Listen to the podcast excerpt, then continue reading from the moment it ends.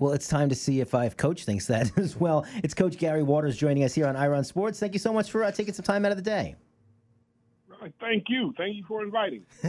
Coach Waters, um, I appreciate you coming on the show. And I have to apologize. I know you have a book out called 10 Principles of Character Coach. I've had guests on for the last couple years, tons of authors, and I did not have a chance to read your book. I was planning to put you on later, but then we heard that great game we had and the, now all this excitement. So I promise you in the next week, I have a schedule to read your book, and I can't wait to read it considering your experience at Kent State, Rutgers, and Cleveland State. But I wanted to have you on the show to give it, uh, you know, give your analysis of the of this amazing Final Four that we're having right now? Oh, it is amazing. It's no question about that. You know, a question was asked me, uh, how how unique is this uh, situation now with uh, having one versus one? I think that's a that's got to be amazing. I mean, think about it. We all all the games that have been played, all the upsets, and now we're down to the top two teams in America. Right. And in terms of your book of the character coach, you were coach at Kent State five years, Rutgers five years, Cleveland State for 11. You resurrected programs that hadn't, you know, were in the dumps really and brought them back. Talk, you know, a lot of we've been talking about Gonzaga with Mark Few, but what about what the job that, that Drew did has done with Baylor in terms of where that program was, and now look at them playing in the national championship game?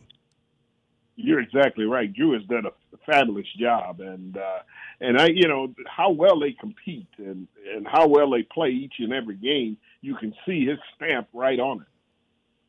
And in terms of like, how do you what what's this like? What did he have to do? I mean, you realize before. I mean, there was that people were some of their players were arrested for murder, and so they went. It was it could be could go as further down as you possibly can go. He comes into a situation and and and just has to complete. And there wasn't really that background that Baylor basketball being you know all these titles, sort of what Cronin walked into UCLA. There was no background at Baylor, but able to turn this program around and get these recruits and get a style of play.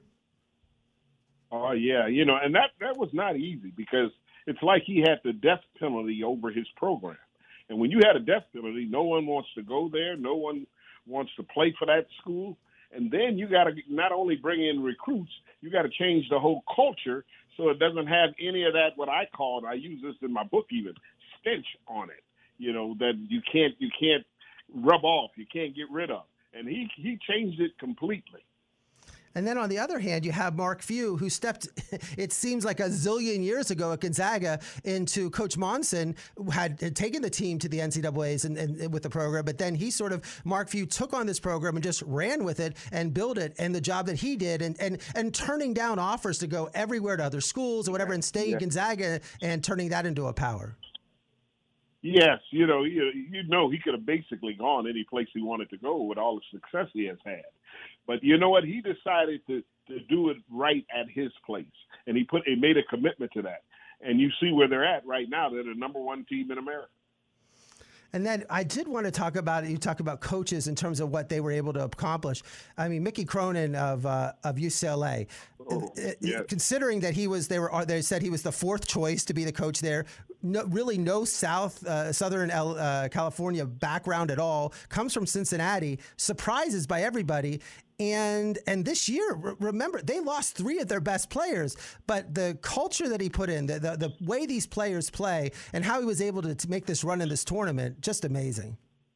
You know what? You know, when you go back and think about it, when they look at, uh, let's say, Western basketball or California basketball, they, they have a little term they add to it, and it's and I hate to use it, and they call it soft.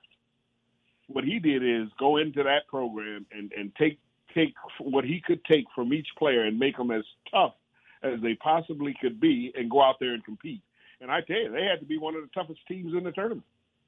And before we keep talking, we're talking to Coach Waters, uh, who wrote uh, Gary Waters of Ten Principles of a Character Coach, uh, available on Amazon, Barnes and Noble. He was a coach for uh, Kent State, Rutgers, and Cleveland State for 21 years.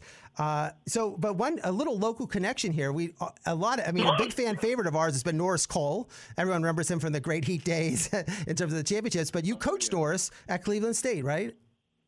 Exactly, and uh, he was he was a great player for us. He led us to the NCAA, uh, and he just you know he was not only a great player, he was a great person. His personality was unbelievable, and you know when you look at that and you look at people trying to go to that next level, you can't only look at how they play. You got to look at who they are and what they do with what they play with. Yeah, and I think that's one of the comments. I mean, you being at the Kent State and the Cleveland State, uh, my friend Mike Iuzzolino coaches at Robert Morris, in the Horizon Conference also.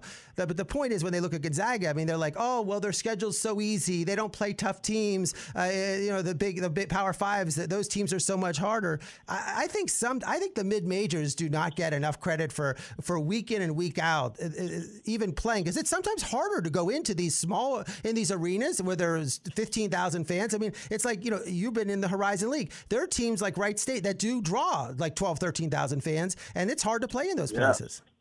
It is. It is. And it's very competitive. But, you know, you look at Mark Few. Uh, when you look at the non-conference at the beginning of the year, he plays all the top schools, as many as he can, and he comes out victorious. So, you know, even though he goes into his conference, which is considered a mid-major conference, he's a high major program. Well, so what do you look for in terms of? Well, what, first of all, let's get your impression of the of the Gonzaga UCLA game. What did you? I mean, what was your feelings of that game in terms of the UCLA just staying in that game and not letting Gonzaga, which I expect. I mean, waiting for Gonzaga to make that 10, 12 point run, they never did. Well, I tell you this: you didn't want to bet bet on that game and go for any odds because you would have lost immediately in that game. You know, I thought I thought Gonzaga was going to take them over eventually. You know, you got to think about it. They came from the the first game play in to all the way to that point. So they, I mean, they had to compete every time they went on the floor. And see, being the 11th seed, they're playing another 11th seed, which are really not 11 seeds because they're because they're of the Power Five nature. They put them in the 11th seed. And so when they compete against each other, they're like Michigan State. Michigan State wasn't an 11th seed. It had to be, I think, a five or six seed. And then UCLA showed that they were a five or six seed. However, they played against each other in that first game, and you know what how that went, and then the next game, and the next game. So their team had to get up for each and every one of those games. That's really hard to do. Right, right. So, what in terms of the championship game, what do you think? Gonzaga Baylor. I mean, Baylor's a team that I've loved watching all year. They like to go up and down, and, and they're going to want to run. They're going to, you know, whereas UCLA said we'll slow the ball down, we'll run plays. I think Baylor thinks that they can run with Gonzaga, and they're it's uh, to me like this is Hagler Hearns, where they're just going to go out and start pounding. They're going to be punching from from the round when the bell rings. They're going to be shooting and running plays, and it's it's you know, it'll be another like 110 to 108 or something crazy. Well, I don't know if it's going to be that, but I know this: each team will try to play their style, and and Baylor plays up and down, and they and, and they and, and they get in transition and they play. But I think the difference here is uh, Baylor don't really care about the opposition because they feel they can defend them. So I don't know if they can defend uh, the number one team in, in offense in college basketball, but they think they can. So you'll see much of that throughout this game. Yeah, I think you know the one thing about Baylor, it it's some of the greatest college basketball teams of all time have been had those three guards. They have Teague, Mitchell, and Butler. Butler gets a, you know more most of the credit of the team. But if you watch Davion Mitchell play and then see how he scores and gets assists, but then there's some games that Teague can, is their leading scorer. I just like the fact that they sort of if you try to double one, then another person starts scoring. I like how the three three of those guards work well together for Baylor.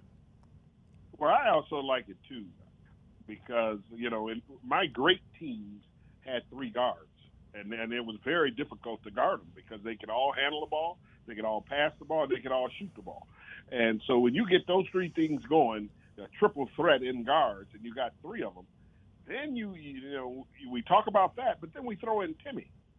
I mean, he made I I made a comment about their team that they remind me of that Duke team with Laettner as close to any team I've ever seen. And if they can continue to do that, I mean, you know, it's going to be hard to beat them. You know, I picked them to win the whole thing, but I watched Baylor as of late, and they're defending and playing. I think it's going to be a great, great championship game. Well, you make a great point there about Timme in terms of his ability. When you have a center that can pass the ball Bill Walton style in terms of making these great bounce passes and what other passes, it just opens up everything. And I just said before you got on the air, I love Hawaii. I think Hawaii potentially could be the best of all of them in terms of the pros, just the fact that he plays such oh, great defense. yeah, yeah. And we, and we haven't even mentioned mentioned him. And no one usually mentions him. Think about the last game, how he came on and played well that, that's a that's a tough team to go against. But on the on the other side or the the opposite side of the court, you got that Baylor team that's got four or five guys that can go. The young man that comes off their bench, the six eight kid, that kid can really shoot the basketball. So you really have to play him. Right, right, right.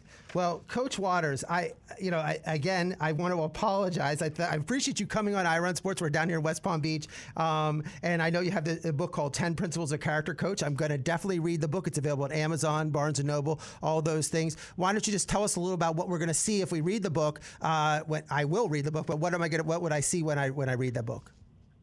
Well, first of all, you know, the book is about character, and that's my whole objective. And I, I wrote the book in that purpose. And when and when I wrote it, I was I was just retiring, and there was a lot of scandals going on in college basketball. And I just said, man, is this what this sport is really all about? You know, I I didn't come into this sport believing that. However, you know, when I wrote the book, and I, if you don't mind if I just read you something quickly, go ahead. Of course. Really short. Yeah, uh, and it's and when I thought about all this, I said, let's go back to where the game started, and I used Naismith, and this is what he said. Naismith believed that if you elect to be a coach, it was also your responsibility to be an advisor, counselor, and father figure, and to act at all times as an example to student athletes in your care. He also envisioned that sports should develop character, foster patriotism, and instill ethical values that would serve participants well in later life.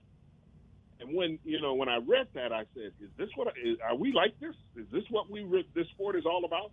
And I had question marks in my mind. So when I had question marks, that's why I wrote this book.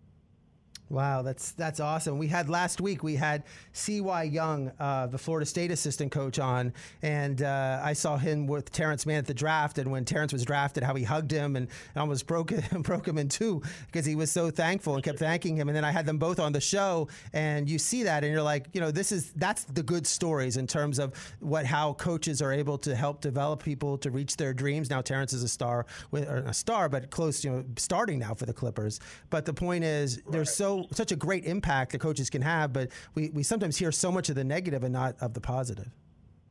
And there's a lot of positives out there, and that's why I wrote the book also, because I wanted to give coaches an alternative way to coach and how to deal with the people they have in front of them. You know, let me I'll give you a couple of the principles: improve yourself, improve others, live with integrity and honesty, treat others the way you want to be treated.